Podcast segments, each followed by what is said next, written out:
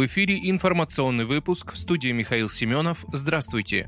Путин предложил создать газовый хаб для Европы в Турции. Президент России Владимир Путин заявил, что утраченный объем транзита газа по северным потокам Россия могла бы переместить в регион Черного моря, сформировав хаб для поставок голубого топлива европейским партнерам через турецкий поток. Слова главы государства приводит Интерфакс. Выступая на форуме «Российская энергетическая неделя», российский лидер напомнил, что Москва поставляет газ в Турцию по морским газопроводам «Турецкий поток» и «Голубой поток». Он высказал мнение, что в этом направлении требуется высокий уровень целесообразности и безопасности поставок газа. Кроме того, он отметил, что Россия не станет поставлять энергоресурсы странам, которые ввели потолок цен на них.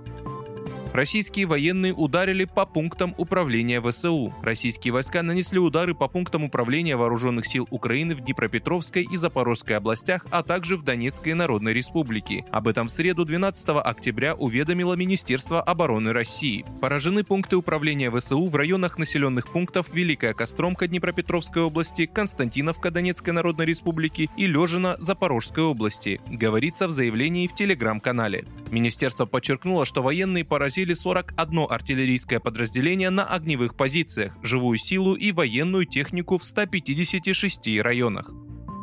Глава «Газпрома» считает, что Европа может не пережить зиму с текущими запасами газа. Глава энергетического холдинга «Газпром» Алексей Миллер заявил, что при изменении логистики поставок газа в Европу нагрузка на подземные хранилища будет больше, чем в предыдущие годы, и нет гарантий того, что европейские страны переживут зиму с текущими запасами. Об этом сообщает РИА Новости. Города в Европе в зимние пики холодов могут замерзнуть за неделю, сказал Миллер. Он также отметил, что высокие цены на газ могут привести к деиндустриализации Европы с использованием национализации газового рынка и трейдеров.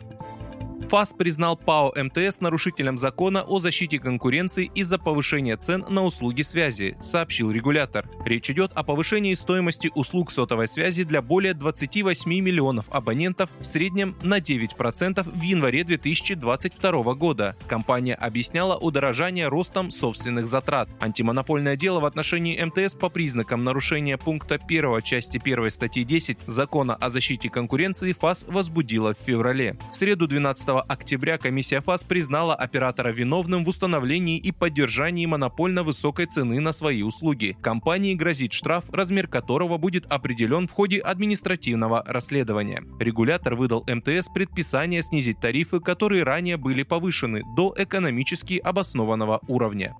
Вы слушали информационный выпуск. Оставайтесь на справедливом радио.